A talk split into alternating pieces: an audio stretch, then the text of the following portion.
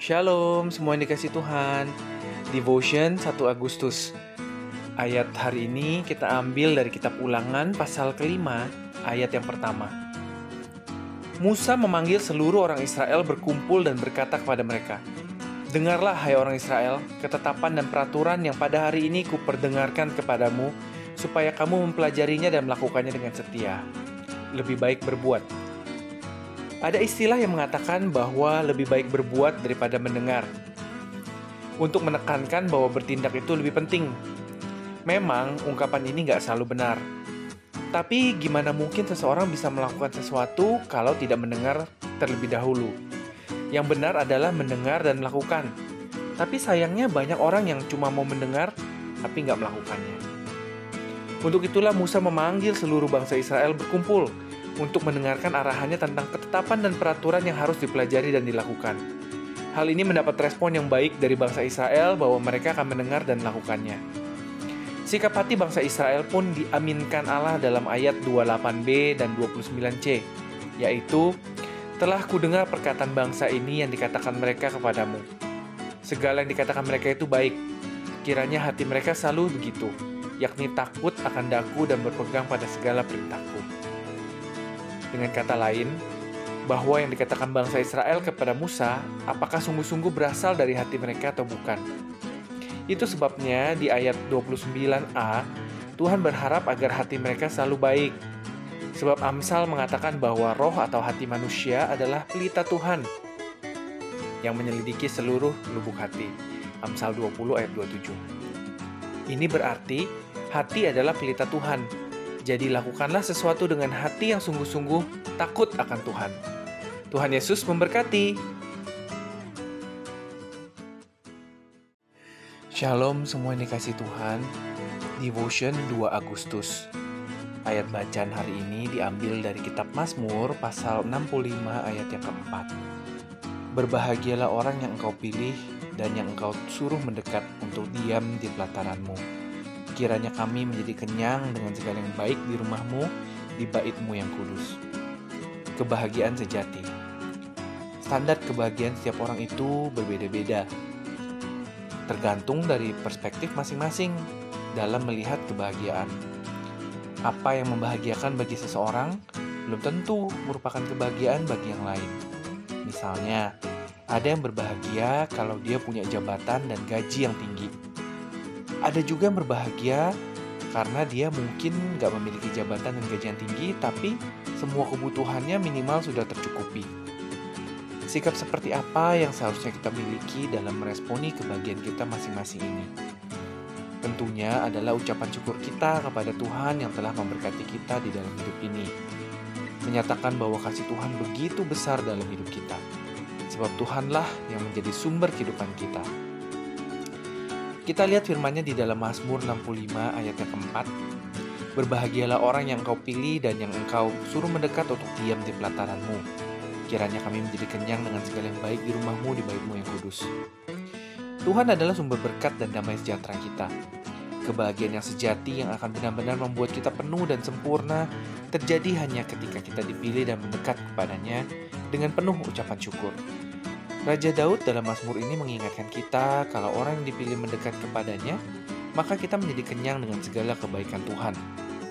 Dalam hal ini, menjadi kenyang berarti menikmati secara berkelimpahan segala berkatnya bagi kita. Mari kita alami kebahagiaan yang disediakan Tuhan bagi kita yang bernilai kekekalan. Sungguh, inilah yang merupakan kebahagiaan sejati yang dapat kita nikmati dari Tuhan. Tuhan Yesus memberkati. Shalom semua yang dikasih Tuhan. Devotion 3 Agustus. Ayat bacaan hari ini kita ambil dari Amsal 22 ayat yang keempat. Ganjaran kerendahan hati dan takut akan Tuhan adalah kekayaan, kehormatan, dan kehidupan. Reward yang didapat. Perlu disadari bahwa setiap perbuatan atau kegiatan yang dilakukan seseorang maupun kelompok tertentu apakah itu memiliki tujuan yang baik atau buruk, semua pasti ada ganjaran dan upahnya. Hal tersebut dapat kita lihat melalui perjalanan iman bangsa Israel, dan itu sekaligus sebagai contoh bagi kita sekarang. Kitab Bilangan pasal 5 dan 6 menuliskan tentang bagaimana ganjaran diberikan bagi seseorang yang bersalah dan yang berbuat benar. Ganjaran itu bukan saja berlaku pada masa Perjanjian Lama, namun berlaku juga pada masa Perjanjian Baru. Kita juga dapat belajar dari peristiwa bagaimana Tuhan Yesus mengutuk pohon ara yang seharusnya berbuah untuk memberi makan kepada manusia. Namun yang diharapkan oleh Yesus ternyata sia-sia belaka. Hingga suatu saat peristiwa tersebut sungguh-sungguh menjadi buah bibir bagi murid-muridnya karena ketika mereka kembali melewati pohon ara itu, ternyata pohonnya telah kering atau mati. Inilah upahnya. Kita dapat belajar pula dari kisah tentang Tuhan Yesus menyucikan bait Allah yang seharusnya berfungsi sebagai rumah doa, tapi malah berubah fungsi menjadi sarang penyamun. Sebagai upahnya, mereka diusir keluar dari bait Allah. Melalui beberapa kisah ini, Yesus mengajar kita semua bahwa apa yang kita lakukan pasti ada ganjarannya. Sebab itu, kita harus menaati perintah Tuhan, supaya ketika kita berdoa, apa saja yang kita minta akan mendapatkan jawaban dari Bapa di surga sebagai ganjaran ketaatan kita. Lihat deh bagaimana Tuhan akan mencurahkan segala berkat surgawi bagi mereka yang taat dan mengasihinya. Tuhan Yesus memberkati.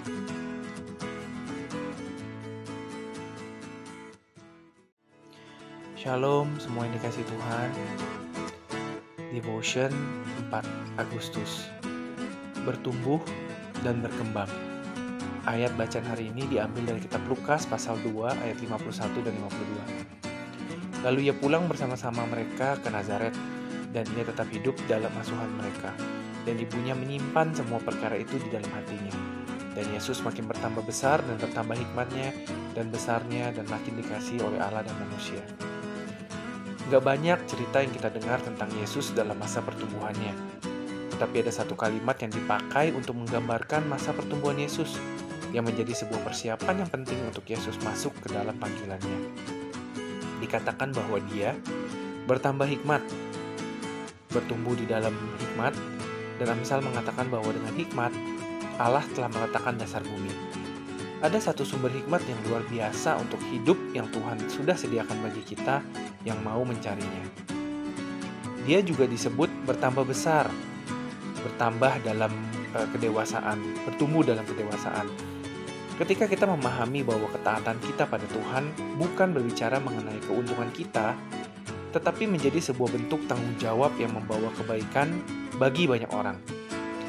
Yesus dikenal semakin dikasih manusia, bertambah di dalam perkenanan manusia. Cara kita memperlakukan sesama manusia sangatlah penting. Tuhan Yesus nggak menjadi sama dengan dunia ini, tapi dengan kekuatannya dia mengasihi manusia. Dan perbuatannya ini sungguh sangat mengagumkan bagi manusia. Dan yang terpenting dari semuanya, ia semakin dikasih Allah dalam hubungan yang lekat dengannya memampukan kita semakin memahami bahwa kita diciptakan, diinginkan, dan dikasihi oleh Allah. Dari sini kita dapat belajar bagaimana kita bertumbuh di dalam hidup kita. Di dalam pertumbuhan kita, mari mengambil waktu untuk bertambah di dalam hikmat, kedewasaan, semakin dikasih manusia dan bertumbuh di dalam hubungan kita dengan Allah. Tuhan Yesus memberkati. Shalom semua yang dikasih Tuhan. Devotion 5 Agustus. Kasih dan penerimaan. Ayat bacaan hari ini kita ambil dari kitab Hosea pasal 2 ayat yang ke-18. Aku akan menjadikan engkau istriku untuk selama-lamanya dan aku akan menjadikan engkau istriku dalam keadilan dan kebenaran, dalam kasih setia dan kasih sayang. Saudara, Kitab Hosea diawali dengan sesuatu yang cukup mengejutkan. Tuhan meminta Hosea untuk menikahi seorang perempuan sundal, perempuan yang tidak setia pada satu laki-laki saja. Pernikahan Hosea dikatakan merupakan pelajaran bagi Israel yang tidak setia. Tetapi pada saat bersamaan, begitu kontrasnya kita melihat Tuhan menunjukkan kesetiaan dan rencana yang terbaik atas hidup mereka. Dalam firman Tuhan dikatakan, upah dosa adalah maut, Dosa memiliki sifat penghukuman dan sifat yang memisahkan kita dari Tuhan. Bahkan pada akhirnya dosa dapat membawa keterpisahan yang abadi antara kita dengan Tuhan. Tuhan membenci dosa tapi mengasihi manusia. Ketika kita berdosa, ada harapan pemulihan dari Tuhan. Dia tidak menyerah terhadap kita. Dia menginginkan dan menantikan kita sebagai seorang kekasih yang setia mengasihi kita. Mari datang kembali kepadanya dan bertobat dari jalan-jalan dosa kita. Dan apabila ada saudara kita yang berubah tidak setia, ingatlah yang Tuhan rindukan adalah untuk memulihkan keadaan mereka dan bukan penghakiman serta cap-cap atau label yang terkadang kita berikan. Kasih dan penerimaan Tuhanlah yang sanggup merestorasi dan mengubah hidup mereka dan kita, yang menjadikan kita karya yang indah, serta semakin serupa dengan gambarnya. Tuhan itu setia. Dia merancangkan kehidupan dalam keadilan dan kebenaran, dalam kasih setia serta kasih sayangnya untuk kita. Mari kita berikan hidup kita hanya bagi dia. Bukan kita yang telah mengasihi Allah, tapi Allah yang telah mengasihi kita dan yang telah mengutus anaknya sebagai pendamaian bagi dosa-dosa kita. Tuhan Yesus memberkati.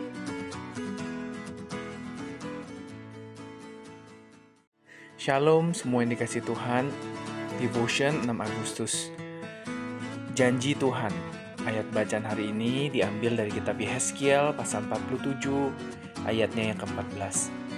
Tanah itu harus kamu bagi rata, yaitu tanah yang dengan sumpah kujanjikan memberikannya kepada nenek moyangmu, dan dengan demikian tanah ini menjadi milik pusakamu. Umumnya dari semua janji yang pernah dibuat seseorang, nggak semuanya bisa ditepati. Entah itu janji ke rekan kerja kita, ke pasangan, anak-anak, atau teman. Janji emang gampang diucapin, dan bagi yang ngedengarnya pun akan merasa ada harapan. Tapi apa yang akan terjadi kalau janji itu nggak ditepati? Kekecewaan lah yang akan muncul. Tetapi jangan takut, jika janji manusia bisa diingkari, maka janji Tuhan adalah pasti. Ketika bangsa Israel nggak selalu setia kepada Tuhan, Tuhan tetap menepati janjinya. Tuhan tidak pernah ingkar janji terhadap janjinya. Di mana kita bisa tahu apa aja yang Tuhan janjikan dalam hidup kita? Ya, jawabannya ada di dalam Alkitab. Alkitab membawa kita kepada perkataan-perkataan yang hidup yang menuntun setiap langkah kita untuk menerima janji-janji Tuhan dalam hidup kita. Kalau mungkin terasa lama menantikan janji Tuhan, tetaplah setia sampai janji itu digenapi. Sebab waktu Tuhan bukanlah waktu kita. Tuhan gak akan pernah terlambat, tapi juga gak pernah terlalu cepat. Janji Tuhan digambarkan seperti fajar pagi hari, tidak pernah terlambat bersinar. Apa pun yang terjadi pada waktu yang telah ditentukan, fajar pasti akan datang. Apa pun yang terjadi dalam hidup kita, janjinya pasti digenapi. Sebab di dalam Tuhan, harapan kita tidak akan pernah sia-sia. Oleh sebab itu, jangan kita berhenti berharap kepada Dia. Peganglah janji Tuhan yang sudah kita terima dan tetaplah percaya. Pengharapan Tuhan tidak pernah mengecewakan. Tuhan Yesus memberkati. Shalom saudara yang dikasih Tuhan. Devotion 7 Agustus. Keluarga yang diberkati. Ayat bacaan hari ini diambil dari kitab Mazmur pasal 128 ayat yang pertama. Nyanyian ziarah. Berbahagialah setiap orang yang takut akan Tuhan yang hidup menurut jalan yang ditunjukkannya. Sepasang suami istri kewalahan menghadapi sikap uh, putra tunggal mereka yang sering kali melanggar aturan dalam keluarga dan dia sulit dikendalikan. Hampir setiap hari terjadi ketegangan di dalam keluarga tersebut karena ulah anak mereka yang jelas gak lagi menghormati orang tuanya sering kali memicu pertengkaran antara suami istri tersebut. Ketenangan, damai sejahtera, dan sukacita menjauh dari keluarga ketika anggota keluarga melanggar ketentuan yang berlaku.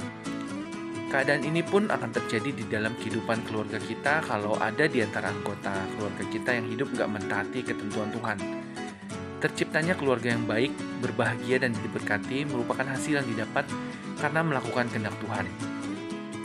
Firman Tuhan di dalam Mazmur 128 menegaskan, berkat atas rumah tangga merupakan upah dari hidup takut akan Tuhan. Dengan kata lain, seluruh anggota keluarga hidup menghormati dan melakukan kehendak Tuhan.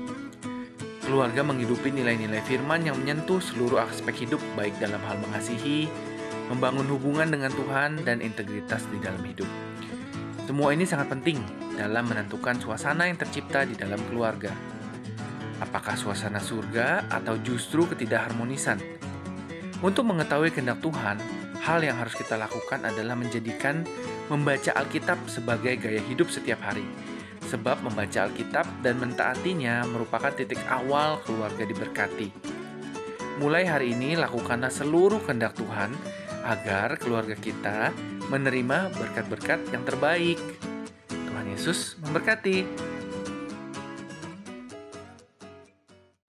Shalom, semua yang dikasih Tuhan.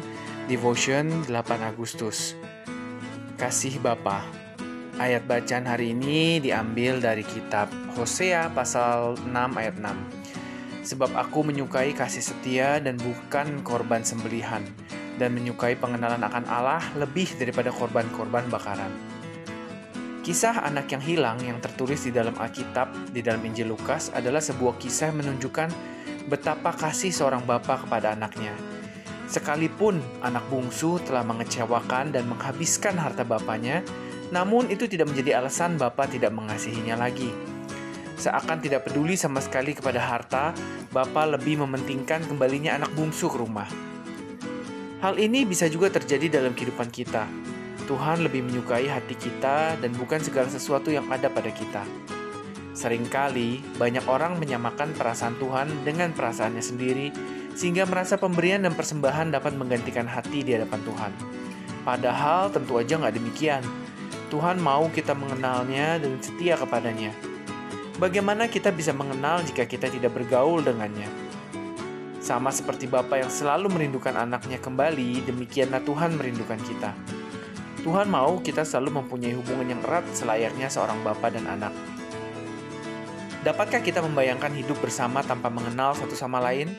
pastilah akan merasa tidak nyaman dan penuh kecurigaan. Bapak mau kita mengenal dia dengan benar agar mengerti isi hatinya, dan ketika kita mengerti isi hati Tuhan, maka hidup kita dapat selaras dengan apa yang Tuhan mau. Berbahagialah kita yang hidup sebagai anak-anaknya. Jikalau kamu menuruti perintahku, kamu akan tinggal di dalam kasihku. Seperti aku menuruti perintah Bapakku dan tinggal di dalam kasihnya. Tuhan Yesus memberkati.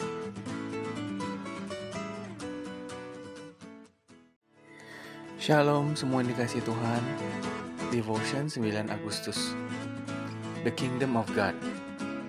Ayat bacaan hari ini kita ambil dari kitab Matius pasal 4 ayat 23 Yesus pun berkeliling di seluruh Galilea.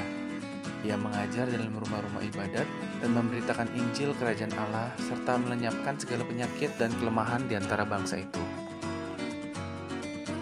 apa yang langsung muncul dalam pikiran kita kalau kita mendengar kata kerajaan?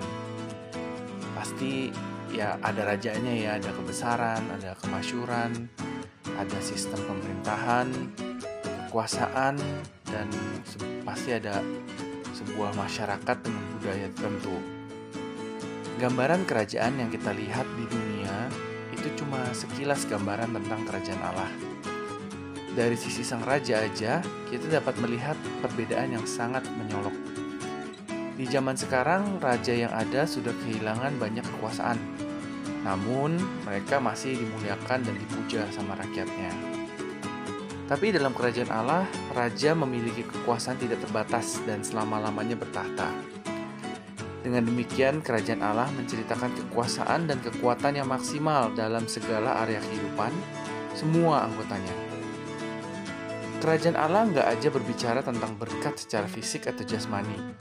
Dia juga berkaitan erat dengan berkat-berkat di segala area kehidupan. Matius 4 mengatakan dengan jelas bahwa kerajaan Allah melenyapkan segala penyakit dan kelemahan, termasuk di dalamnya adalah kesengsaraan, kerasukan, atau keterikatan. Nah, nggak seperti kerajaan di dunia, kerajaan Allah membawa kemenangan dan kemerdekaan bagi siapa pun yang ada di bawah otoritasnya itu sebabnya firman Tuhan memerintahkan orang percaya untuk mencari kerajaan Allah terlebih dahulu. Yang berarti ini prioritas pertama yang harus dilakukan agar semua hal lainnya ditambahkan ke dalam hidup kita. Kita udah mendapatkan dan berada dalam otoritas kerajaan Allah secara maksimal belum? Usaha kita mencari kerajaan Allah bergerak sejajar dengan berkat-berkat kerajaan. Tuhan Yesus memberkati.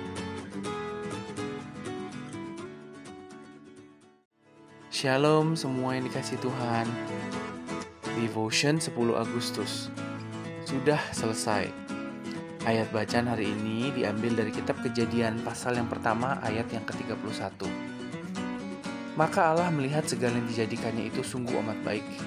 Jadilah petang dan jadilah pagi, itulah hari keenam. Segala hasil karya Tuhan di dunia begitu sempurna karena Tuhan itu sempurna adanya. Setidaknya ada dua aspek penting yang bisa kita teladani dari cara kerja Tuhan.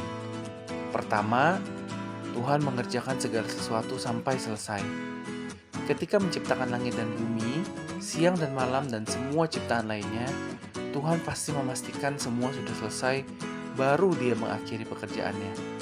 Tuhan mengawali dan mengakhiri pekerjaan dengan baik. Berapa banyak orang yang ketika mengerjakan sesuatu mengerjakannya sampai tuntas? Kita nggak bisa uh, mengenampik fakta adanya orang-orang yang bersemangat mengerjakan sesuatu di awal saja kemudian berhenti di tengah jalan, atau baru memulai tapi langsung menyerah ketika berhadapan dengan tantangan. Dan yang lebih konyol, gara-gara kurang sabar, ada orang yang bekerja kepalang tanggung, ia berhenti justru saat tinggal selangkah lagi selesai. Jangan bekerja setengah-setengah, tapi teladanilah Tuhan kita yang bekerja sampai tuntas. Yang kedua, bekerja dengan hasil yang sempurna. Tuhan melakukan itu terhadap semua hasil ciptaannya. Alkitab menegaskan Allah melihat segala yang dijadikannya itu sungguh amat baik. Dengan kata lain, selama enam hari menciptakan uh, Tuhan selalu mengevaluasi dan memastikan hasil akhir dari setiap karyanya itu semua adalah yang terbaik. Kita pun seharusnya seperti itu, pastikan kita selalu menghasilkan yang terbaik. Kita sudah ham, udah setengah jalan dan lebih bahkan ya di tahun 2022. Gimana dengan komitmen kita di awal tahun?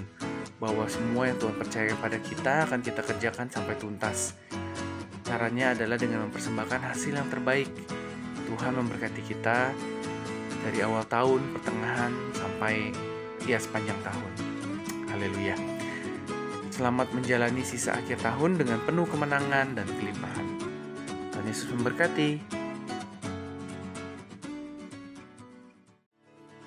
Shalom semua dikasih Tuhan. Devotion 11 Agustus Guarantee of Love Ayat bacaan hari ini diambil dari kitab Mazmur pasal 136 ayat yang kedua. Bersyukurlah kepada Allah segala Allah, bahwasannya untuk selama-lamanya kasih setianya. Saudara, dalam Mazmur 136, kalimat bahwasannya untuk selama-lamanya kasih setianya disebutkan berkali-kali. Sesuatu yang diulang-ulang tentunya penting dan ada maksudnya. Pemasmur mau supaya tentang hal kasih setia Tuhan terhadap kita itu benar-benar meresap masuk atau melekat kuat di hati kita. Jadi apa pun keadaannya, kita selalu ingat kepada Tuhan yang maha baik dan bersyukur kepadanya. Kasih setia Tuhan begitu besar dalam hidup kita. Dia menciptakan dunia dan segala isinya, itu patut kita syukuri. Dengan Tuhan menciptakan langit dan bumi begitu sempurna, kita bisa tinggal dengan aman dan nyaman di dalamnya. Tuhan menjadikan kita secara dahsyat dan ajaib. Dia menenun kita loh di kandungan ibu sehingga kita terlindungi dengan aman sampai dilahirkan. Pemasmur mengatakan kejadianku dahsyat dan ajaib, ajaib yang kau buat. Kita hidup sampai sekarang itu pun semata-mata karena kemurahan Tuhan, bukan karena kita pintar menjaga diri. Banyak keajaiban yang Tuhan telah lakukan dalam kehidupan kita sejak dunia ini ada dan kita hidup di dalamnya. Seharusnya nggak ada yang perlu kita khawatirkan, Sekalipun kita hidup di masa-masa yang sukar, terlebih lagi beradaptasi dengan pola hidup new normal, harga kebutuhan naik, eh, perang, kita mesti berikan perhatian ekstra terhadap kesehatan dan banyak tuntunan hidup lainnya. Bersyukurlah kepada Allah kita, sebab kasih setianya tidak terpengaruh oleh keadaan. Kasih Allah mengalir dari sumber yang tidak pernah kering. Itu artinya kebaikan, kemurahan, dan kesetiaan Tuhan abadi. Tuhan menjamin hidup kita dengan kasih setianya. Tuhan Yesus memberkati. Shalom, saudara yang dikasih Tuhan. Devotion 12 Agustus. Kemenangan yang sejati. Ayat bacaan hari ini kita ambil dari kitab Mazmur pasal 149 ayat yang pertama. Haleluya, nyanyikanlah bagi Tuhan nyanyian baru. Pujilah dia dalam jemaah orang-orang saleh. Sesungguhnya Mazmur 149 merupakan nyanyian kemenangan. Sebuah ajakan untuk menaikkan pujian, sorak-sorai dan tarian sukacita bagi Tuhan atas keselamatan yang diberikannya kepada bangsa Israel. Nyanyian kemenangan ini memiliki dua sisi yang saling mendukung satu dengan yang lainnya. Pertama yaitu pujian pengagungan yang disertai sorak-sorai bagi Tuhan. Yang kedua, nyanyian perangan. Nah, gimana kedua hal ini bersinergi menghasilkan kemenangan yang gilang gemilang bagi kehidupan orang percaya? Menaikkan pujian bagi Tuhan sudah menjadi kewajiban dalam kehidupan orang percaya.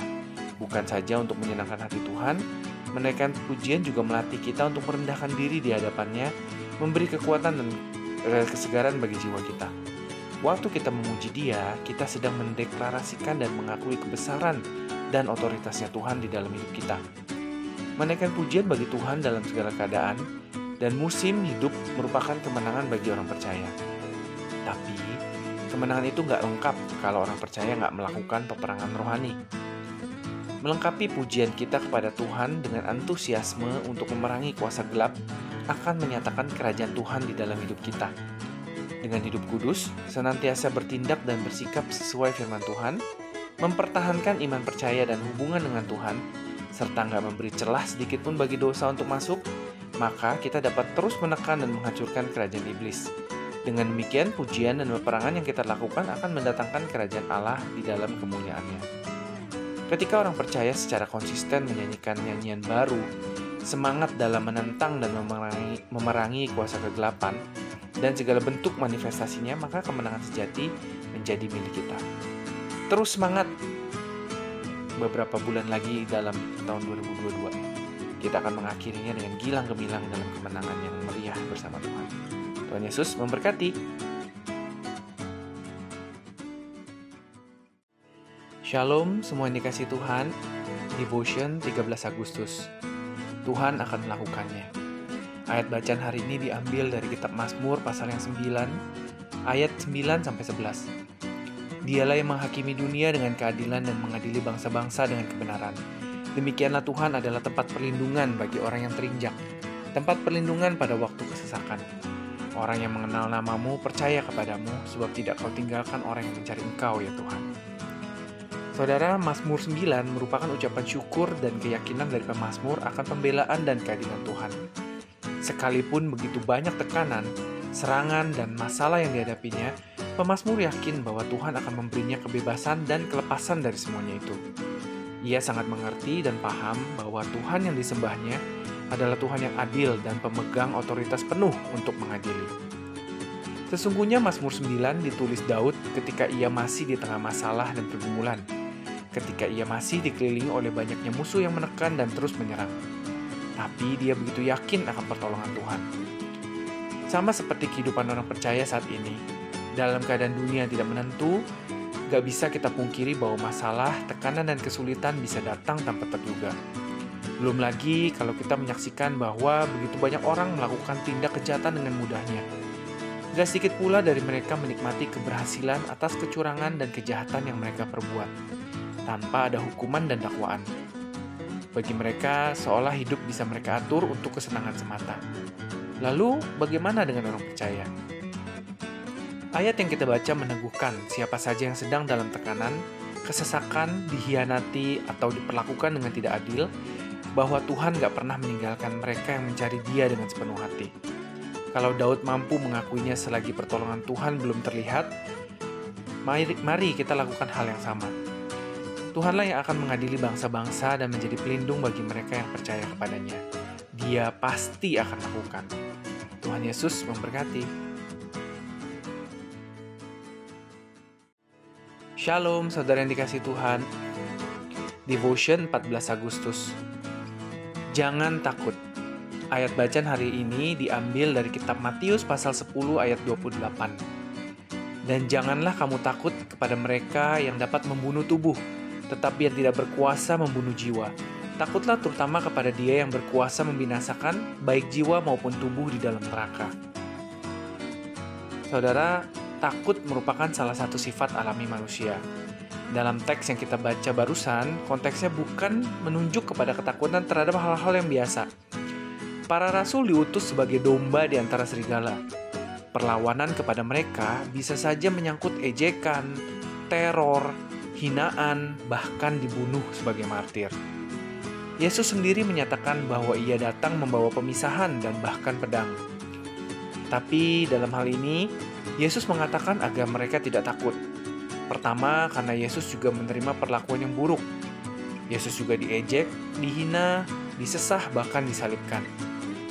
Kalau guru mengalami hal yang buruk, tentu murid-murid juga harus mempersiapkan diri akan adanya perlakuan yang sama. Yang kedua, kekuasaan manusia terbatas adanya. Manusia hanya bisa membunuh tubuh, tetapi tidak bisa membunuh jiwa. Tuhanlah yang berkuasa untuk membinasakan bukan saja tubuh, tetapi juga jiwa di dalam kekekalan. Yang ketiga, adanya pemeliharaan Allah yang penuh belas kasihan. Setiap kita berharga di matanya jauh melebihi burung pipit di udara. Gak ada burung yang jatuh di luar kehendak Bapa. Demikian pula rambut di kepala kita pun terhitung banyaknya. Ini berbicara tentang proteksi yang luar biasa dari Tuhan untuk anak-anaknya. Oleh karena itu, jangan sampai kita menyangkali iman hanya karena takut terhadap manusia. Karena siapa yang menyangkal dia di hadapan manusia, maka Yesus juga akan menyangkal dia di depan Bapa. Do not be afraid and keep believing. Tuhan Yesus memberkati. Shalom semua yang dikasih Tuhan Devotion 15 Agustus Respon yang benar Ayat bacaan hari ini kita ambil dari kitab kejadian pasal 45 ayat yang ketujuh Maka Allah telah menyuruh aku mendahului kamu untuk menjamin kelanjutan keturunanmu di bumi ini dan untuk memelihara hidupmu sehingga sebagian besar daripadamu tertolong. Saudara, kehilangan apa pun bentuknya merupakan peristiwa yang tidak menyenangkan. Apalagi kalau kehilangan itu disebabkan oleh perbuatan yang disengaja oleh orang lain. Rasanya lebih menyakitkan. Yusuf mengalami kehilangan karena dia sengaja dipisahkan dari orang tua oleh kakak-kakaknya sendiri. Dia mengalami perjalanan hidup yang sangat getir, namun penderitaan Yusuf berakhir dengan kemuliaan. Tuhan mengangkat tinggi hidup Yusuf menjadi penguasa kedua di Mesir setelah Raja Firaun, karena dia memiliki sikap yang benar dalam merespon setiap masalah. Betapa menakjubkannya Yusuf bahkan mengklaim kalau kenyataan pahit yang dilaluinya itu merupakan cara mengherankan yang dipakai Tuhan menyiapkan dirinya sebagai penyelamat keluarga dan banyak orang. Padahal saudara-saudara Yusuf dicekam ketakutan akan konsekuensi perbuatan mereka pada waktu dulu kepadanya. Mampu gak kita bersikap benar Mampu nggak kita tetap berpikir positif dan mengambil hikmah atas peristiwa buruk yang ditimpakan orang lain kepada kita? Respon yang masih sering kali muncul, seseorang akan marah, terus-menerus menyalahkan orang yang membuatnya terpaksa mengecap pahitnya kehidupan, menjadi kepahitan bahkan ada yang membalas dendam. Firman Tuhan mengatakan, Allah turut bekerja dalam segala perkara untuk mendatangkan kebaikan bagi kita. Jadi, sepahit apa pun kenyataan yang kita alami, percayalah selama kita mampu menjaga sikap tetap benar di hadapan Tuhan, dia akan memunculkan kebenaran kita seperti terang. Tuhan akan berpihak kepada kita dan mengangkat tinggi hidup kita pada waktunya. Respon yang benar akan membawa kita kepada kemuliaan. Tuhan Yesus memberkati.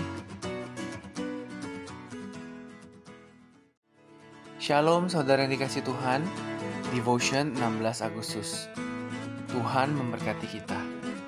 Ayat bacaan hari ini diambil dari kitab Mazmur pasal 29 ayat yang ke-11. Tuhan kiranya memberikan kekuatan kepada umatnya, Tuhan kiranya memberkati umatnya dengan sejahtera. Saudara, dalam Mazmur 29, Daud mengajak semua yang di surga maupun di bumi untuk memuji memuliakan Tuhan, menyembah dia dan beribadah kepadanya. Tuhan pencipta dunia beserta isinya, sumber kehidupan dan kekuatan kita, maka penghormatan yang sesungguhnya adalah milik Tuhan. Daud menggambarkan dengan sangat jelas bagaimana kedahsyatan kekuatan Tuhan dalam semesta ini. Itu ada di dalam ayat yang ketiga sampai ke sembilan. Semua yang keluar dari mulut Tuhan pasti akan terjadi dalam sekejap. Saat Tuhan memerintahkan alam agar bergolak, gak ada satupun kekuatan di dunia ini yang mampu menahan atau menghalanginya. Itulah kebesaran Tuhan. Dia berkuasa sebagai raja untuk selama-lamanya. Nah, kalau Tuhan dapat melakukan perkara-perkara yang dapat menguncang dunia dan membuat kita gemetar, Dia juga dapat lakukan semua yang terbaik di dalam kehidupan kita. Tuhan akan memberikan kita kekuatan sehingga kita dapat melewati badai kehidupan dan menjadi pemenang. Kekuatan dari Tuhan memampukan kita untuk mengerjakan sesuatu yang berat, bahkan mungkin mustahil bagi dunia. Kita sudah 7 bulan menjalani tahun 2022. Berarti atas perkenanan Tuhan masih ada beberapa bulan lagi untuk kita menjalaninya. Kita sama sekali nggak tahu apa yang terjadi nanti.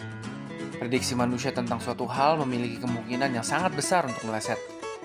Namun, apabila kita tahu cara memberikan hak Tuhan, kita memuji, memuliakan, menyembah, dan beribadah kepadanya, kekuatan dan sejahtera dari Tuhan menjadi bagian kita sekarang dan selama-lamanya. God bless us all. Haleluya. Tuhan Yesus memberkati. Shalom, saudara yang dikasih Tuhan. Devotion 17 Agustus. Merdeka. Ayat bacaan hari ini diambil dari kitab Mazmur 142 ayat 6. Aku berseru-seru kepadamu ya Tuhan, kataku engkaulah tempat perlindunganku, bagianku di negeri orang-orang hidup. Saudara, Mazmur 142 ditulis saat Daud bersembunyi dari kejaran Saul di dalam gua. Itu bukanlah masa yang mudah. Daud bahkan berkata betapa sesak yang dirasakannya. Semangatnya pun lemah dan lesu dan dia merasa bahwa musuh-musuhnya jauh lebih kuat dari dia. Saat itu Daud masih berusia sekitar 20 tahun. Coba dibayangkan Seseorang yang masih sangat muda harus menghadapi tekanan yang sedemikian rupa. Tapi walau dia masih muda, di tengah semuanya itu, Daud mengenali kekuatan dan kehadiran Tuhan bagi hidupnya. Di ayat 6 di atas, kita telah membaca seruan Daud. Di tengah kelemahannya, dia tahu kepada siapa dia berseru. Dia mengenal siapa yang dapat menolong dan menyelamatkan dia. Tuhanlah tempat perlindungannya. Dan pada ayat yang terakhir, bila kita terjemahkan langsung dari versi King James, ditulis, keluarkanlah jiwaku dari dalam penjara untuk memuji namamu.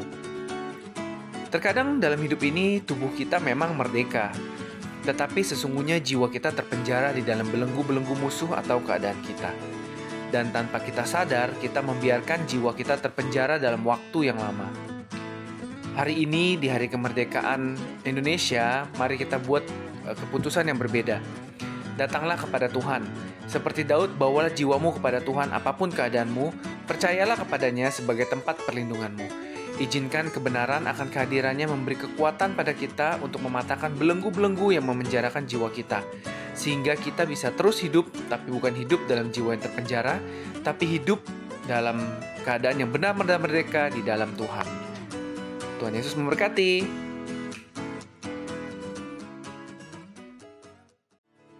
Semua yang dikasih Tuhan, Devotion 18 Agustus. Words of Blessing. Ayat bacaan hari ini kita ambil dari kitab Mazmur, pasal 15 ayat yang ketiga. Yang tidak menyebarkan fitnah dengan lidahnya, yang tidak berbuat jahat terhadap temannya, dan yang tidak menimpakan celah kepada tetangganya. Ada seorang ibu yang sedang mengadukan nasibnya kepada bapak yang bijaksana di kampungnya karena sebuah kesalahan yang dilakukannya. Dia mengucapkan fitnah terhadap teman yang lain tapi dia sudah menyadari sih dan menyesalinya. Namun, dia merasa bahwa yang dilakukannya tidak dianggap oleh temannya tersebut. Lalu bapak yang bijak ini menyuruhnya menyebarkan bulu-bulu angsa di sepanjang jalan utama di desa itu dan kemudian dimintanya mengumpulkannya kembali. Dia pun melakukannya. Namun tentu saja ketika dia kembali maka bulu angsa itu sudah hampir tidak ada di sepanjang jalan itu karena diterbangkan angin. Maka bapak yang bijak ini menjelaskan bahwa gambaran perkataan yang disebarkan pun sangat mudah tertiup angin dan mustahil untuk mengembalikannya ke dalam mulut kita. Karena itu kita harus berhati-hati mengeluarkan kata-kata kita. Seperti selembar bulu angsa, perkataan yang keluar dari mulut kita dengan sangat mudah bisa terbang ke sana dan kemari, entah itu baik ataupun buruk. Sebab itu jika kita berkata-kata, hendaknya kita berhati-hati dan memperhatikan sumber perkataan kita. Kalau perkataan buruk dapat mencelakakan, bukan saja orang lain tetapi diri sendiri, mengapa kita nggak memilih kata-kata yang baik aja? Perkataan menunjukkan siapakah diri kita. Kebiasaan kita berkata-kata tanpa kesengajaan untuk ditutupi ya, itulah cerminan diri kita. Sebab itu hendaknya kita juga memperkatakan perkataan-perkataan firman sehingga ketika perkataan kita didengar oleh orang lain, mereka pun menjadi diberkati. Sekalipun kecil, lidah dapat mencelakakan dan bahkan membawa kehancuran. Jagalah si kecil itu, maka berkat-berkat besar akan kita dapatkan dalam hidup. Tuhan Yesus memberkati. Shalom semua yang dikasih Tuhan. Devotion 19 Agustus. God cares. Ayat bacaan hari ini diambil dari kitab Matius pasal 14 ayat yang ke-14. Yesus melihat orang banyak yang besar jumlahnya, maka tergeraklah hatinya oleh belas kasihan kepada mereka. Yohanes Pembaptis dihukum mati sebagai martir oleh Raja Herodes.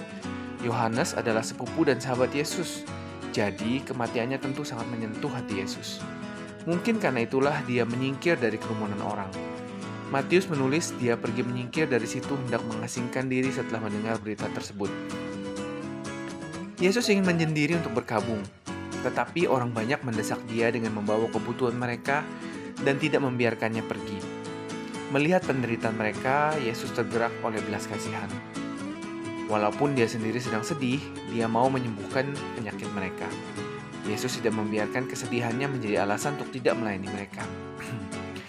Mungkin kita pun sering diperhadapkan dengan situasi seperti ini. Mungkin kita adalah seorang ibu dengan anak-anak yang masih kecil, atau pasangan yang tak berdaya karena sakit, atau kita harus berkutat sendiri dengan pergumulan, kekecewaan, dan kepedihan hati tanpa seorang pun tampak peduli kepada kita. Mungkin kita dituntut untuk melakukan banyak hal untuk orang lain, sementara kita sendiri di dalam tekanan atau keadaan sedih. Namun, ada seorang yang peduli. Allah peduli dia memahami kesedihan kita lebih dari siapa pun dan dia mengerti dalamnya penderitaan kita. Kita dapat menyerahkan kekhawatiran kita kepadanya dan dalam hadiratnya kita dapat menemukan kasih, penghiburan dan kekuatan yang kita butuhkan untuk beranjak dari kesedihan dan peduli pada kesedihan orang lain. Karena Tuhan memperdulikan kita, kita dapat memperdulikan sesama. Teruslah peduli pada sekeliling kita, bagikan kasih Tuhan kepada dunia. Tuhan Yesus memberkati. Shalom semua yang dikasih Tuhan Devotion 20 Agustus. A Private Conversation. Ayat bacaan hari ini diambil dari kitab Matius pasal 24 ayat yang ketiga. Ketika Yesus duduk di atas bukit zaitun Datanglah murid-muridnya kepadanya untuk bercakap-cakap sendirian dengan dia. Kata mereka, Katakanlah kepada kami, bila manakah itu akan terjadi dan apakah tanda kedatanganmu dan tanda kesudahan dunia. Saudara, Kira-kira apa yang akan kita lakukan ketika kita memiliki kesempatan duduk bersama dengan seseorang yang penting? Sebut aja misalkan presiden. Di zaman sekarang ini pasti setiap orang akan berfoto untuk kenang-kenangan. Tapi kalau diberi kesempatan bertanya, mungkin setiap kita akan memikirkan hal yang paling penting baik yang menyangkut kehidupan pribadi kita atau bangsa kita secara umum. Nah, sama seperti uh, para murid ketika berkesempatan uh, untuk bercakap-cakap dengan sang guru secara private. Bermula dari pernyataan Yesus di halaman bait Allah, maka timbullah keinginan tahuan para murid akan hal yang sangat penting bagi mereka, yaitu kedatangannya dan kesudahan dunia. Harus diakui, perihal tersebut menjadi sangat menarik, karena pengetahuan akan hal itu akan mendorong kita untuk bersiap dan berjaga-jaga dengan benar.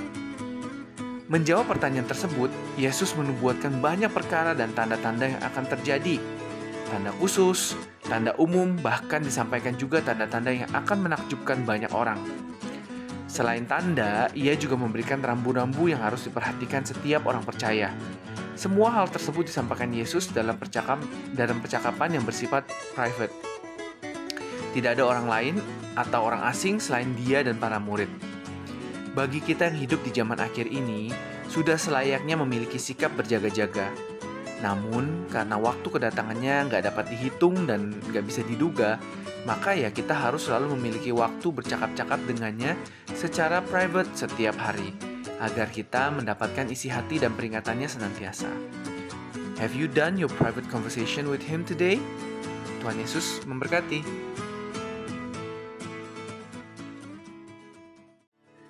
Shalom semua yang dikasih Tuhan. Devotion 21 Agustus. Are you sure? Ayat bacaan hari ini diambil dari kitab Matius pasal 26 ayat 37b sampai 39. Maka mulailah ia merasa sedih dan gentar.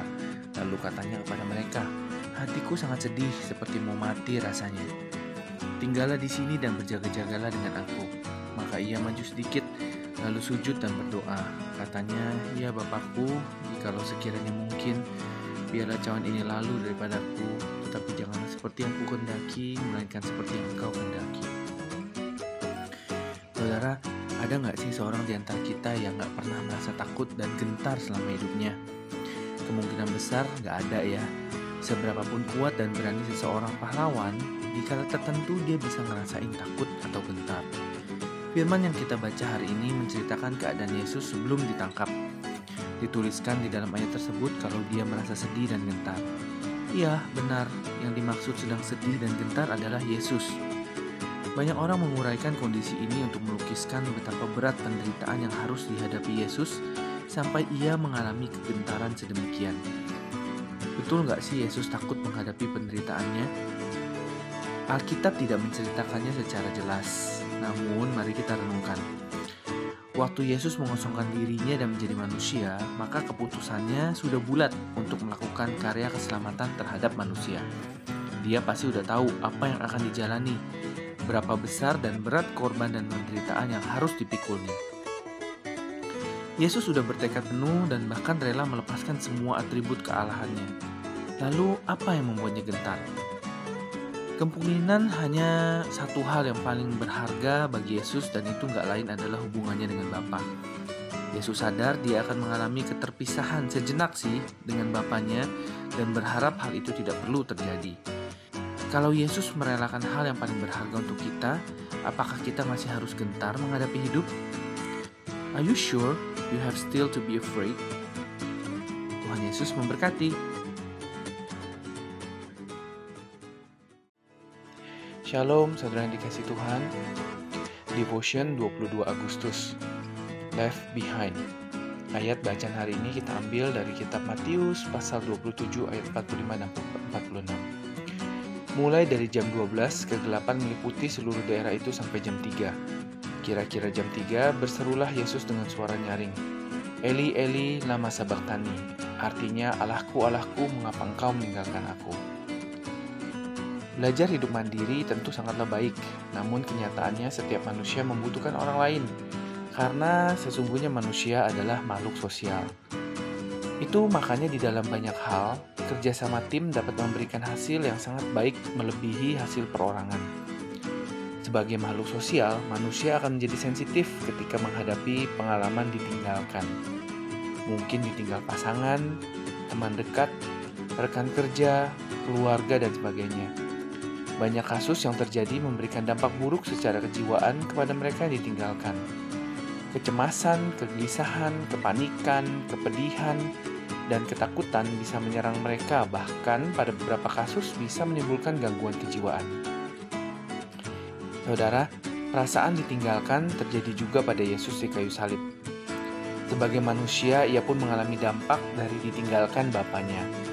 Bagi Yesus, hubungan dengan Bapaknya adalah hal yang paling berharga, sehingga pengalaman ditinggalkan menjadi klimaks penderitaan yang harus ditanggung Yesus demi menyelamatkan manusia. Kesedihan dan penderitaan Yesus mencapai titik terdalam ketika pemisahan dengan Bapa di surga terjadi sedemikian sehingga Yesus pun berseru dengan suara keras. Yesus sudah mengalami perasaan ditinggalkan, oleh sebab itu ia sangat mengerti dan memahami ketika seseorang mulai terguncang karena pengalaman ditinggalkan. Janganlah kiranya kita dikuasai rasa takut ditinggalkan. Kita harus percaya kalau karya Yesus di kayu salib merupakan jaminan bahwa kita nggak akan pernah lagi sendiri. Ia telah mengaruniakan Roh Kudus untuk selalu bersama dengan kita selamanya. He was left so that we would never be left behind. Trust Him. Tuhan Yesus memberkati. Shalom saudara yang dikasih Tuhan. Devotion 23 Agustus. Getting Closer. Ayat bacaan hari ini diambil dari kitab Markus pasal kelima ayat 34. Maka katanya kepada perempuan itu, Hai anakku, imanmu telah menyelamatkan engkau. Pergilah dengan selamat dan sembuhlah penyakitmu. Setiap perkataan dan perbuatan Yesus memiliki tujuan yang besar, sekalipun mungkin perkataannya belum dapat kita cerna seutuhnya. Kalau kita membaca kisah penyembuhan seseorang yang telah menderita sakit pendarahan selama 12 tahun, dan juga ketika Yesus membangkitkan anak Yairus yang berumur 12 tahun dari kematian, maka kita diperlihatkan bagaimana iman bekerja, Tiada yang mustahil bagi Allah menyeratkan arti bahwa kemustahilan yang dialami manusia akan diubah menjadi mujizat ketika kita menyerahkannya kepada Dia. Manusia bisa aja berkata tentang kemustahilan dan keterbatasannya sebagai manusia. Tapi tidak demikian, bagi Allah yang memiliki kuasa untuk membuat segala sesuatunya mungkin. Nah, waktu manusia melihat jalan buntu, Tuhan melihat titik tujuan. Ketika manusia melihat harapan yang pupus, Tuhan melihat terobosan.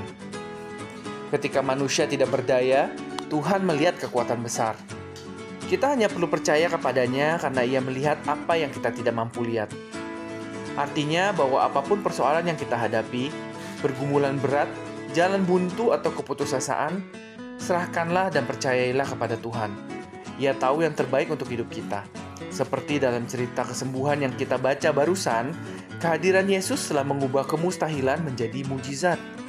Oleh sebab itu, yang harus kita lakukan ketika menghadapi kemustahilan adalah mendekatkan diri kepada hadiratnya dan hidup benar di hadapannya. Bagiannya adalah membalikan kemustahilan menjadi mujizat. Mari kita mendekatkan diri kepadanya setiap saat. Tuhan Yesus memberkati. Shalom saudara yang dikasih Tuhan. Devotion 24 Agustus. To share Ayat bacaan hari ini diambil dari kitab Mazmur pasal 41 ayat yang pertama. Berbahagialah orang yang memperhatikan orang lemah. Tuhan akan meluputkan dia pada waktu celaka. Saudaraku, untuk hidup bahagia itu nggak semata-mata ditentukan dari apa yang kita peroleh, melainkan juga dari apa yang bisa kita berikan. Buktinya, ada orang yang memiliki banyak uang, aset atau harta tapi nggak bahagia. Mereka akhirnya melarikan diri ke minuman keras, menggunakan narkoba, obat, ya obat-obatan, sampai ada yang bunuh diri. Memberi perhatian kepada kaum lemah itu sama sekali nggak merugikan. Mungkin kita akan kehilangan sejumlah uang, mungkin waktu kita terbuang, tenaga kita, tapi yang didapat setelahnya justru berlipat ganda. Orang lemah adalah mereka yang miskin, kurang beruntung dan tidak berdaya. Kelompok ini memang sangat layak diperhatikan. Kenapa sekarang banyak orang dari berbagai kalangan yang senang berbagi pada sesama? Malah ada orang atau kelompok tertentu yang sudah berkomitmen melakukan itu setiap bulan. Misalnya membagi-bagikan nasi bungkus atau sembako. Karena ada kepuasan yang mereka dapatkan yang nggak bisa dinilai dengan uang kalau melakukannya. Itu yang namanya kebahagiaan. Firman Tuhan menjamin orang yang memperhatikan orang lemah akan diberkati. Berkat itu berupa kebahagiaan, keberhasilan dalam segala yang dikerjakan dan pemeliharaan yang luar biasa dari Tuhan. Pada waktu kita mengalami kesusahan, Tuhan akan memberikan kita jalan keluar. Dia luputkan kita dari celaka, menyembuhkan dan memulihkan kita dari sakit. Kalau Anda dan saya ingin memiliki kehidupan yang beruntung, jangan lagi hidup buat diri sendiri. Mulai perhatikan orang-orang di sekitar kita atau siapa pun yang perlu pertolongan, kemudian kerjakan yang bisa kita lakukan. Tuhan Yesus memberkati. Shalom semua yang dikasih Tuhan. Devotion 25 Agustus. Lip Service. Ayat bacaan hari ini diambil dari kitab Markus pasal 7 ayat 6 dan 7 Jawabnya kepada mereka Benar nubuatan Yesaya tentang kamu hai orang-orang munafik. Sebab ada tertulis bangsa ini memuliakan aku dengan bibirnya Padahal hatinya jauh daripadaku Percuma mereka beribadah kepadaku Sedangkan ajarnya mereka ajarkan ialah perintah manusia Saudara, istilah lip service adalah sebuah istilah yang gak asing lagi buat kita. Yang artinya ngomong doang, tapi perbuatannya gak sesuai dengan perkataannya. Maksudnya adalah perkataan dan perbuatan yang kita dengar atau kita lihat dari orang tersebut menunjukkan perbedaan gak sesuai dengan apa yang dikatakan dan dikerjakannya. Dengan kata lain, orang ini gak punya integritas diri dalam kehidupan sehari-hari. Keadaan seperti ini terus berlangsung dari masa ke masa dan sangat berpengaruh pada perilaku kehidupan umat Tuhan. Oleh karena itu, firman Tuhan datang kepada bangsa Israel supaya hidup mereka tidak menuruti kebiasaan orang-orang di sekitarnya, seperti Mesir dan Kanaan. Kemudian Tuhan Yesus menjelaskan bagaimana seseorang dapat hidup benar di hadapan Allah. Adalah apa pun dari luar yang masuk ke dalam seseorang tidak dapat menajiskannya, karena bukan yang masuk ke dalam hati, karena itu bukan masuk ke dalam hati tapi masuk ke dalam perut, lalu dibuang ke jamban dan apa yang keluar dari seseorang itulah yang menajiskannya. Dengan kata lain, bahwa hatilah yang menentukan siapa orang itu sesungguhnya dalam bertutur kata di antara sesamanya. Jadikanlah hatiku meluap dengan kata-kata indah karena jawaban yang lemah lembut akan meredakan kegeraman. Dengan demikian, kita dapat menjadi garam dan terang di sekitar kita. Pertanyaannya yang harus kita renungkan, sudahkah perkataan kita hari ini memberikan kekuatan dan penghiburan bagi orang lain Tuhan Yesus memberkati. Shalom, saudara yang dikasih Tuhan. Devotion 26 Agustus. Test of Heart. Ayat bacaan hari ini diambil dari kitab Yunus, pasal yang pertama, ayat 1 dan 2. Datanglah firman Tuhan kepada Yunus bin Amitai. Demikian, bangunlah, pergilah ke Niniwe, kota yang besar itu. Berserulah terhadap mereka, karena kejahatannya telah sampai kepadaku. Saudara, Yunus adalah salah satu nabi yang diutus Tuhan untuk menyampaikan firman-Nya. Dalam dua Raja-Raja pasal yang ke-14, kita dapat melihat bahwa Yunus adalah nabi Tuhan pada masa pemerintahan Raja Yerobeam. Di dalam kitab Yunus, sekali lagi kita akan melihat lebih dekat bagaimana Tuhan memanggil Yunus untuk menyampaikan firman-Nya.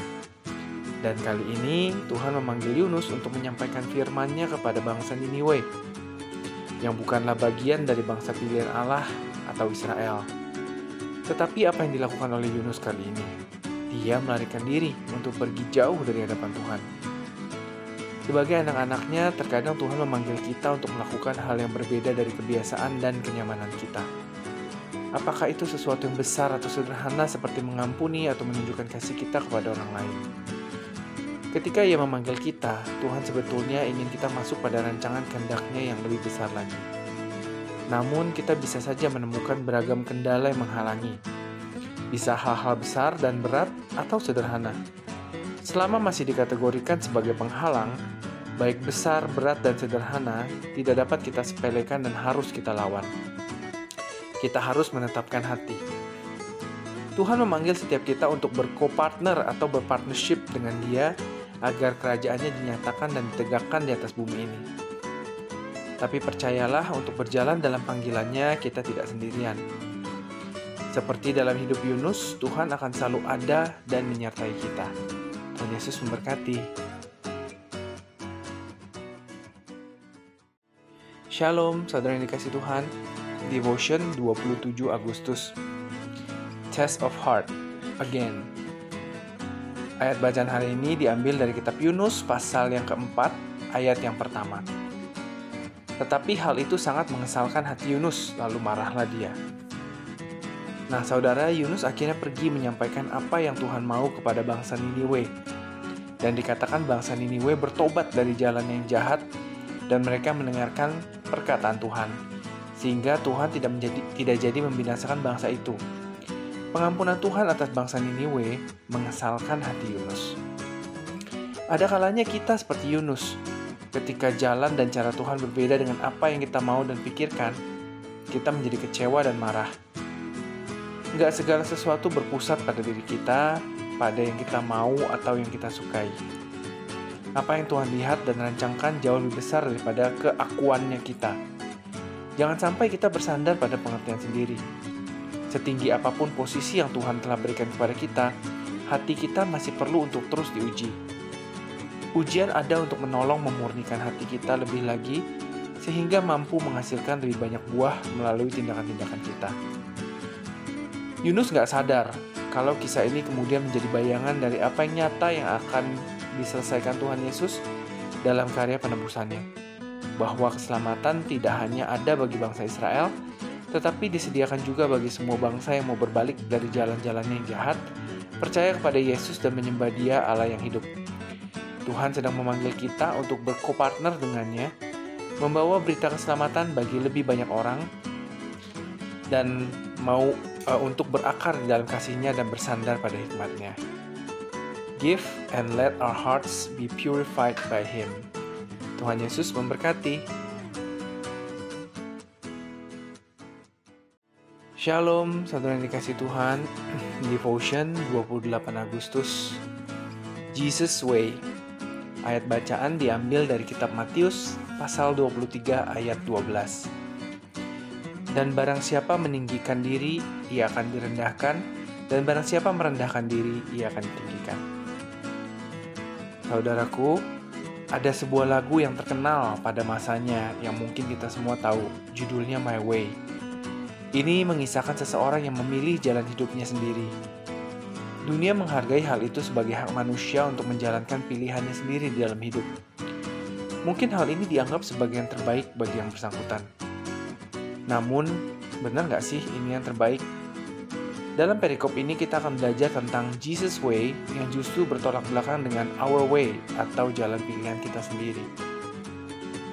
Pada jalan yang dipilih dunia, normalnya orang akan berkompetisi untuk meninggikan diri dan menjadi yang terbesar.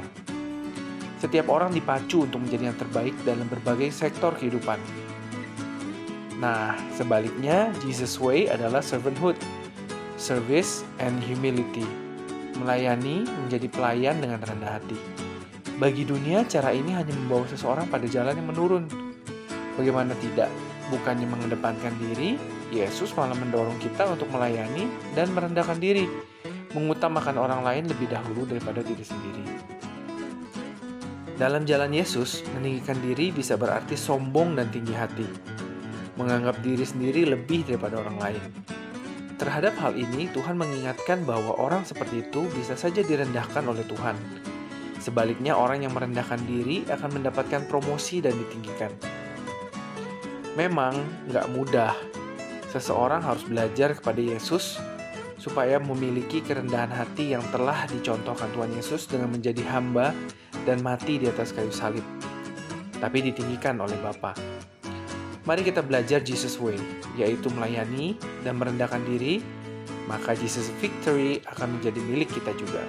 Tuhan Yesus memberkati. Shalom, saudara yang dikasih Tuhan, Devotion 29 Agustus. Let's do it. Ayat bacaan hari ini diambil dari kitab Amsal pasal 21 ayat yang ketiga. Melakukan kebenaran dan keadilan lebih dikenan Tuhan daripada korban. Saudara, hidup kita ini harus berjalan seimbang dalam segala segi kehidupan. Kalau kita memperhatikan apa yang kita lakukan untuk Tuhan, kita juga harus memperhatikan cara hidup kita. Tuhan mau kita memiliki kehidupan yang seimbang. Sayangnya, disadari atau enggak, manusia cenderung lebih memperhatikan sesuatu yang dia berikan buat Tuhan, tapi diabaikan sikap dan perbuatannya terutama kepada orang lain. Ada seorang ibu yang begitu perhatian bagi pekerjaan Tuhan, wah keluarganya banyak disanjung karena memiliki uh, sumbangsi yang cukup besar terhadap berdirinya gereja tempat mereka beribadah. Juga di dalam banyak kegiatan gereja. Sayangnya miris banget ya, banyak karyawannya justru bercerita bahwa mereka diperlakukan gak layak. Sekali waktu, uh, salah satu asisten rumah tangga yang udah bekerja belasan tahun jatuh sakit dan butuh biaya besar buat operasi. Ibu itu bersedia membantu, tapi dengan syarat orang tersebut harus menjadi Kristen terlebih dahulu. Alhasil beberapa staf mengundurkan diri dari pekerjaan karena peristiwa ini. Tuhan senang kalau kita tahu berkorban untuk dia. Cuma, sebesar apa pun persembahan kita akan sia-sia jika cara hidup kita nggak benar. Firman Tuhan tegas berkata, perbuatan yang benar dan adil lebih berkenan kepada Tuhan daripada segala persembahan. Kenapa? Di dunia Tuhan menerapkan hukum kasih, mengasihi Tuhan dan mengasihi sesama. Kalau salah satu hukum diabaikan, maka melakukan hukum yang lain akan percuma aja. Mari kita lakukan ketentuan Tuhan seutuhnya. Orang yang peduli terhadap kebenaran dan keadilan melakukan itu bagi Tuhan maupun manusia. Tuhan Yesus memberkati. Shalom, saudara yang dikasih Tuhan. Devotion 30 Agustus. Didiklah anakmu. Ayat bacaan hari ini diambil dari kitab Amsal pasal 29 ayat 17. Didiklah anakmu maka ia akan memberikan ketentraman kepadamu dan mendatangkan sukacita kepadamu. Mendidik anak adalah tanggung jawab utama setiap orang tua. Mendidik dengan disiplin dan penuh kasih sayang akan membawa dampak dan manfaat bagi kehidupan anak dan keluarga itu sendiri. Didikan yang benar akan menjadi pola hidup anak di tengah keluarga, masyarakat, pekerjaan, studi, dan gereja. Lalu dengan cara apa kita mendidik anak-anak kita? Dengan cara mengkoreksi mereka sesuai dengan firman Tuhan. Ada kalanya kita menemukan sesuatu yang gak sesuai dengan firman Tuhan pada anak-anak kita. Nah, sebagai orang tua, kita wajib memperbaiki mereka. Saat orang tua mendidik anak dengan benar, membekalinya dengan firman Tuhan sejak dini, mereka akan memiliki cara hidup yang berkenan di hadapan Tuhan. Gak kalah penting, sebagai orang tua, jadikan hidup kita sendiri sebagai contoh yang baik atau teladan hidup buat anak-anak kita. Ingat ya, anak meniru apa yang dilihatnya di rumah. Mereka akan memperhatikan dan belajar dari cara hidup orang tuanya sehari-hari. Hal itu mempengaruhi, bahkan ikut menentukan kehidupan mereka di masa mendatang. Firman Tuhan menjamin, kalau kita berhasil mendidik anak-anak kita dengan baik, mereka akan memberi ketentraman dan sukacita kepada orang tuanya. Sewaktu mereka berhasil, mereka pun gak akan melupakan orang tuanya, melainkan berbagi sukacita. Memang, menjalankan tugas sebagai orang tua nggak mudah, tetapi ini adalah investasi terbaik dan menguntungkan bagi masa depan anak-anak kita. Yuk, kita mulai mendidik buah hati kita. Tuhan Yesus memberkati. Shalom, saudara yang dikasih Tuhan. Devotion 31 Agustus. Jangan kecewa.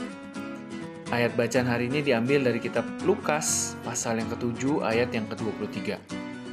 Dan berbahagialah orang yang tidak menjadi kecewa dan menolak aku. Di dalam setiap pertandingan, selalu ada yang menang dan ada yang kalah. Yang jadi eh, sisi pemenang akan bersorak-sorai, sementara di sisi yang kalah pasti kecewa. Pemenang mendapatkan piala, sedangkan yang kalah mungkin hanya mendapat medali Medali pun itu hanya sebagai apresiasi. Di dalam hidup ini, tentunya kita nggak mau kecewa, apalagi dikecewakan. Kita mau segala sesuatu berjalan dengan baik dan kita merasa bahagia. Namun sadarilah bahwa dalam hidup ini, hal yang membuat kita kecewa bisa datang kapan aja. Tetapi kuncinya adalah respon kita. Apakah kita mau kecewa atau nggak kecewa, itu sepenuhnya ada di tangan kita. Dalam Lukas 7 ayat 23, Dikatakan berbahagialah orang yang tidak menjadi kecewa dan menolak aku. Tuhan Yesus menyampaikan agar setiap orang berbahagia dan tidak menolak kedatangannya. Ia memerintahkan agar mereka menyampaikan kabar baik bahwa orang buta melihat, orang lumpuh berjalan, orang kusta menjadi tahir. Mujizat-mujizat luar biasa itu sudah dikerjakan Tuhan. Lalu apa pesan Tuhan buat kita? Ingat bahwa Tuhan selalu ada dan sanggup mengubah kekecewaan menjadi sukacita bagi kita. Kecewa dan dikecewakan itu memang bukan hal yang menyenangkan. Malah kalau nggak hati-hati, kita bisa marah. Bukan cuma kepada diri sendiri, tapi juga orang lain dan bahkan Tuhan loh. Tentu kita nggak ingin seperti itu kan? Jadi ya, ubahlah respon kita. Lihatlah Tuhan yang sanggup menyatakan mujizat bagi mereka yang percaya kepadanya. Dalam setiap proses kehidupan, pasti ada kebaikannya bagi kita. Jangan lagi mudah kecewa ya. Tuhan Yesus memberkati.